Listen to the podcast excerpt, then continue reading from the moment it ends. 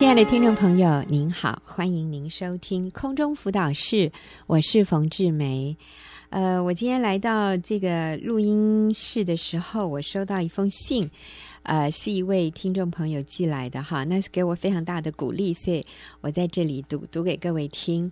他说：“最近听到您讲的夫妻相处之道，一个太太把桌子换了一个位置，因为灯光的缘故，令我想起年轻时我犯了多少的错误啊，以至于与先生争吵不休。不过现今虽然我已年老，对我还是有帮助的。谢谢您。”那我也谢谢这位听众朋友哈。那他讲的这个有一个太太把桌子因为灯光的缘故换了一个位置，那个故事就是说，呃，这位姐这个太太她因为觉得她的桌子摆在靠墙的地方，离窗户很远，她不喜欢，所以她就自作主张。其实那本来就是她桌子嘛，她就把它。换了一个位置，换到离窗户近的地方，那是他们的卧房哈，就有灯光可以进来。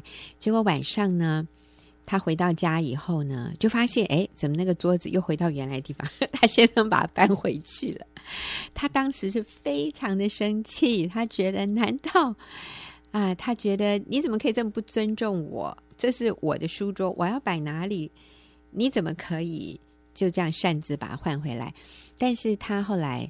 呃，听了我们的课之后，这个姐妹才发现，原来是她自己是这样的，呃，无理霸道哈。因为那个房间其实是属于他们夫妻的，那她想要搬动这个家具，她应该先跟她先生商量商量啊，所以她先生可能觉得非常的不尊重，于是呢，就把它又搬回去了。所以我们发现，当我们换一个角度想的时候，我们就不觉得别人是多么的不可理喻，然后我们也会看到，其实我们不是像我们自己想象的那么好相处。所以在这样的一个情况下，我们就会愿意改变，愿意成长。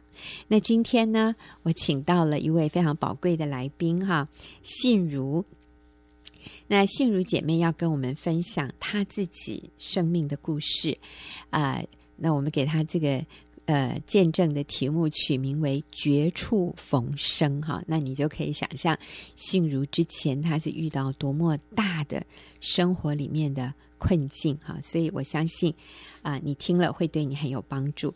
那我就要先跟信如打个招呼，信如你好，王老师你好，谢谢你来到我们的节目里面哈。那我们为你的见证定了这样的一个题目“绝处逢生”。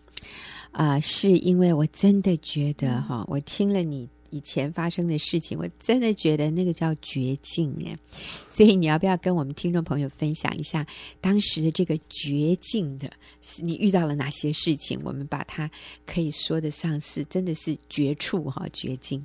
嗯哼，好，呃，各位听众朋友，大家好。嗯、呃，九年前我遇到了人生里非常大的困难。嗯、呃，我有四个孩子。那时都在十岁以下，啊、呃，老二因课业压力很大，呃，有长达七天不吃饭。啊、呃，好，那我先打个岔。好，你说你有四个孩子，九年前都在十岁以下，那那时候他们是几岁啊？呃，那时候大概是呃小五、小三、啊、呃、小一啊、呃，还有一个大班，小一大班。对，那你说其中一个孩子有长达七天。对，不吃饭，不吃饭呢、哦嗯？哇，那怎么办？不喝水？可以有喝水吗？一点点水，真的、哦。对，所以他就这样躺在床上吗？还是怎么样？嗯，就都他也没有，他会坐呆坐，然后不讲话。嗯，对，然后你跟他说什么也没有什么回应。哦，对，然后 就是好像就是处在那里这样而已。所以那时候这个孩子是几年级？呃，那时候是小三。小三。对，那他有去上学吗？有，有上学。哦。对，有上学，但他就是像一个行尸走肉的感觉。对，是是有一点类似是这个样子。不吃饭，不跟人讲话，嗯，就喝一点点水。对，有一点水。哦、嗯，那晚上能睡觉吗？嗯，是还还可以，因为我孩子很多，所以我也没有特别的留意说他睡得好不好。嗯，他不会吵闹，哦，所以也没有特别多的心思在他他那个时候没有太多的心思在他的身上。哦，对，我也很疏忽这个部分。嗯，嗯，那时候你自己也有在上班？对，那时候我也在上班，我每天都忙到两三点，都还没有办法睡。哇，对，嗯，好，所以第一个那个时候你发现这个孩子长达七天。嗯啊、呃，不吃饭，不，你知道吗？就是完全宕机的状态。嗯、对对对，嗯嗯，他就是在学校一段时间后，然后忽然间就生病了。嗯、那生病完，接着他就不吃饭，嗯、就是这七天里面是这个样子。对，嗯对，嗯，好，还有呢，然后，嗯、呃。你说这个孩子是这样子，对，这个孩子其他其他的孩子是不是也有状况？对，那呃，接下来就是一个弟弟，那他是那时候是小一，嗯、那他从小开始，大概是三三三四岁吧，他就常常很严重的哭闹不停。嗯，那每一天我回家，他都会在。坐在马路上哭，哎呀，就是我们家前面的一个巷子里啊，那车流量也算大，嗯、他就常常坐在马路上哭，有时候哭到躺在路上，嗯、对，然后后来邻居都常常会，就是会要安抚他，但是都没有用，都可以哭闹一两个小时，哭不停。嗯哼，对。那你呢？你你那时候在家吗？我在上班。那我在上班。对。所以他是谁在照顾？他是奶奶在照顾。哦，对。那回去后会听到邻居在讲他的事情，那自己心里面其实很痛，嗯、对，觉得说自己的经济嗯压力很大，也没有办法真的在家照顾。可是真的是心里面非常的想照顾孩子，嗯，对，所以才会嗯呃，所以这个弟弟那时候一年级，那时候一年级，OK，对，所以所以三年级的是。姐姐嘛，对，三年级的时候是姐姐，所以这个姐姐。七天不吃饭，然后弟弟常常躺在马路上哭，坐在马路上哭。嗯、好，还有呢，还有一个最小的妹妹，那时候是大班，嗯，对，然后她，嗯，从她原本会讲话、会表达，到后来一句话都说不出来，只会发出像小 baby 的单音，这样哒哒哒，就这样子，嗯、哦呃，然后我才。呃，严觉得这个事情很严重，对，嗯、才赶快带他去儿童心智科就诊。嗯，对，然后一一就诊完才知道说啊，原来他的脑部嗯、呃、出了问题，这样子哈。嗯、哦，对，有癫痫的状况。哦，嗯嗯嗯，所以是有生理的因素。对。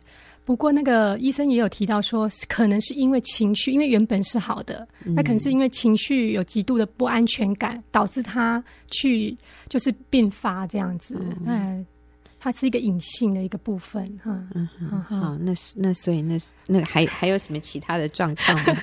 那个时候真的是自己觉得说，他怎么又要忙工作，那孩子又一个一个出问题，对，那。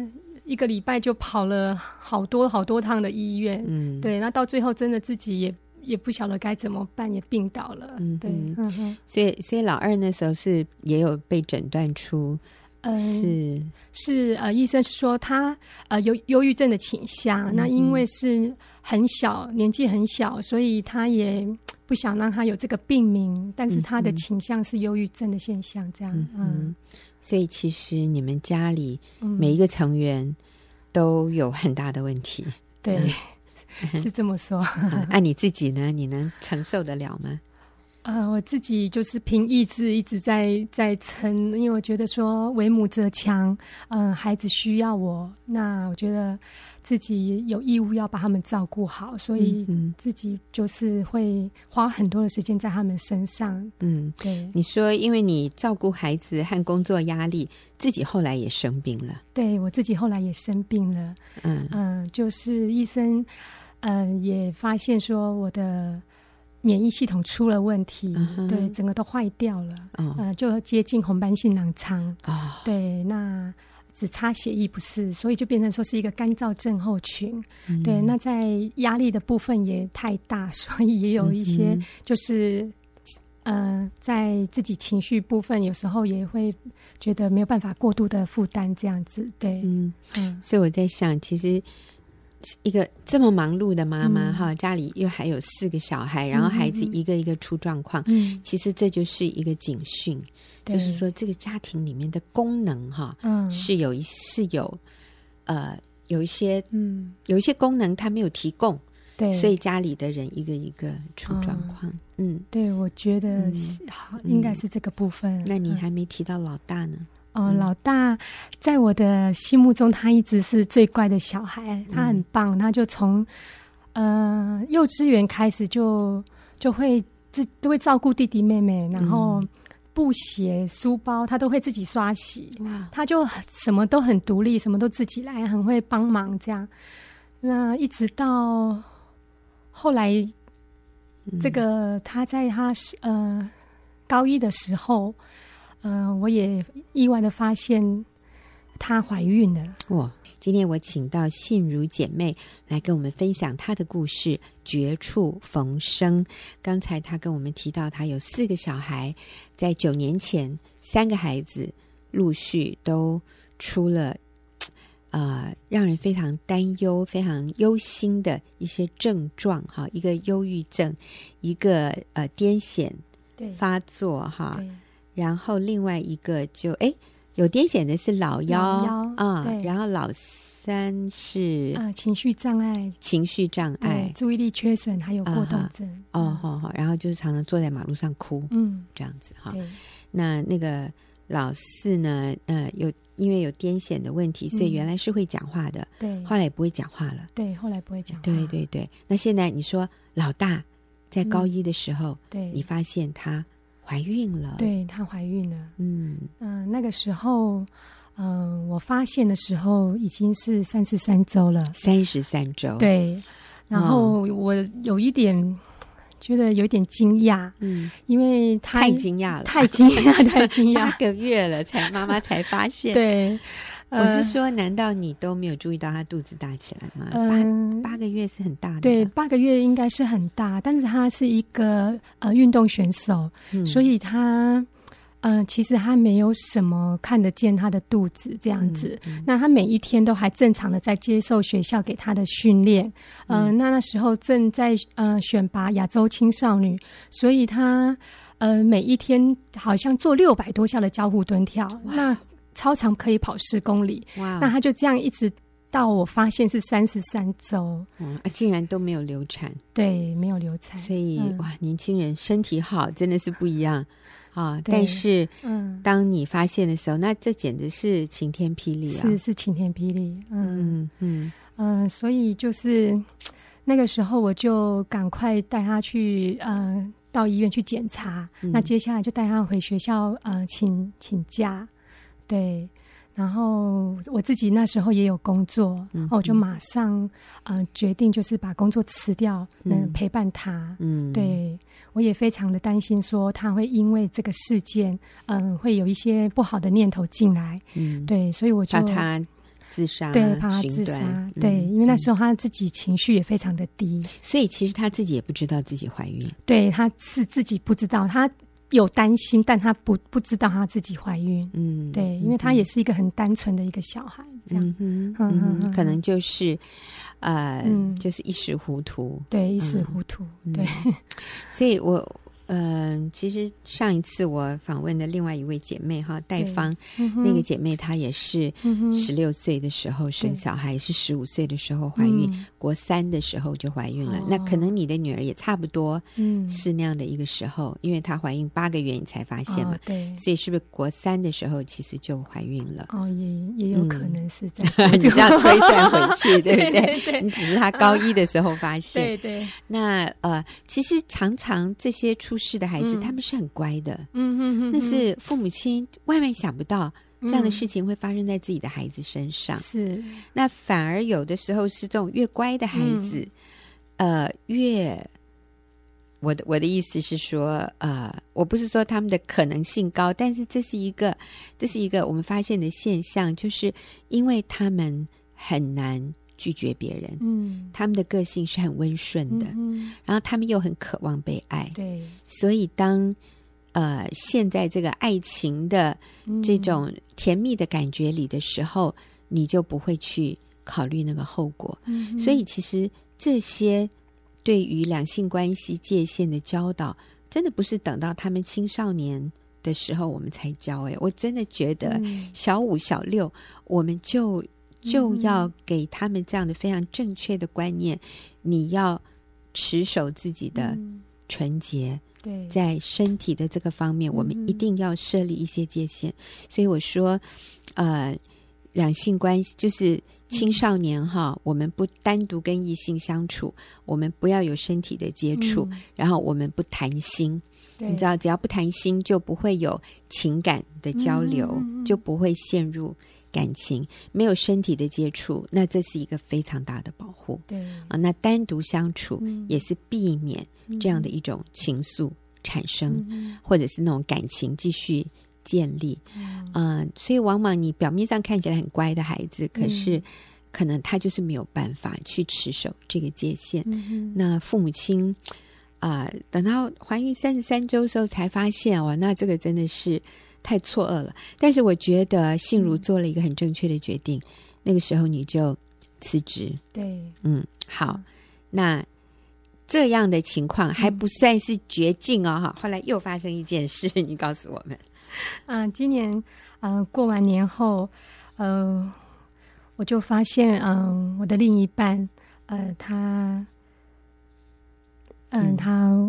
外遇了，对，好难说出这个 字，对，很难说出来，对，真的是很痛的。是，然后这是什么？压垮骆驼的最后一根稻草。对，所以在我真的是最无助的时候，我真的也再也没有办法凭着自己力量走下去了。嗯，那我老公他对我说，他要搬走，那孩子跟孙子都要留给我。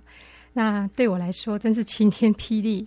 啊！我以为我们是如此的相爱，为什么他会选择背叛我？当时我急，情绪大，老公更生气，更反弹，更急着想离开。在我最无助的时候，我就突然间想起一位基督徒的朋友，我打电话给他，告诉他我的状况。那几天以后，他就帮我联系了学员的妇女小组，那也安帮我安排了附近的教会。那在我今年的三月，我第一次到小组。我就轮不轮到我分享的时候，我就忍不住的哭了，而且哭得很伤心，说着自己现在面临到的难困难。那我也感受到在呃姐妹对我的接纳，顿时我心中就安定了许多。从此我每周就参加小组，没有间断。那在小组里有圣经真理的教导。使我的心思意念不断的被调整。嗯，是。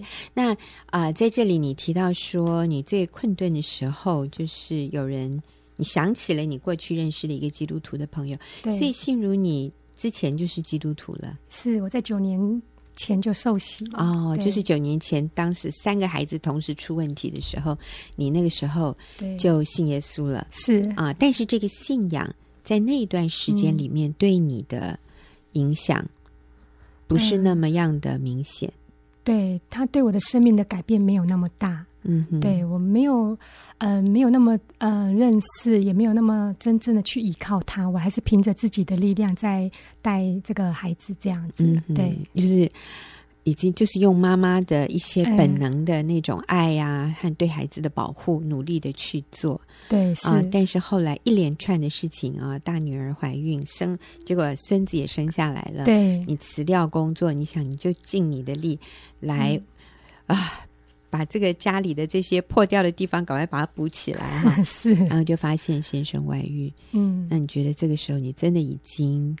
靠自己的力量没有办法走下去了，是，是，所以你回到教会，对，你来到了学员的妇女小组。嗯，那你因为我们大概还剩一一分多钟的时间，你可不可以简单的说一下，来到妇女小组，或者是说你回到教会以后，你最大的一个改变是什么？嗯、呃，我觉得我回到教会以后，呃，第一个让我寻求到真的神，他可以给我一个很。依靠，嗯让他给我力量。嗯、呃，他透过呃，在教会里面，他第一一首诗歌，他就对我说：“沙漠为我开江河，嗯、旷野为我开道路。嗯”那呃，我感受到说，呃，我可以呃依靠神，嗯、我可以坚持继续走下去。嗯，对我们的这个让重建我们的婚姻。嗯，对。所以回到上帝面前，你发现你的人生是有盼望的。是，而不是像表面上看起来那么样的绝望。对，你说你是从去年三月哈，不是今年三月，去年三月，对，你啊、呃、来到妇女小组，然后你也呃进到教会里面，所以是大概不到一年的时间。嗯，那你真的经验到这个上帝是你可以依靠的。嗯，你真的从啊。呃主耶稣那里，你得到你所需要的力量，所以其实过去这一年你就走的稳当多了啊。虽然你所有的问题并没有完全的解决，对，但是你今天是很稳定的在这条路上走，你的心里也比以前安定许多。对，嗯，嗯，那当然这个故事还没有结束，我想听众朋友也都可以很想再多听一下，信如。后来他是怎么依靠上帝改变，然后面对那个在外遇中的先生？其实先生到现在还没有完全的回转，但是我们已经看到很多的进步哈。那所以谢谢听众朋友这一次的收听，我们期待你再一次的跟我们一起来分享幸如绝处逢生的故事。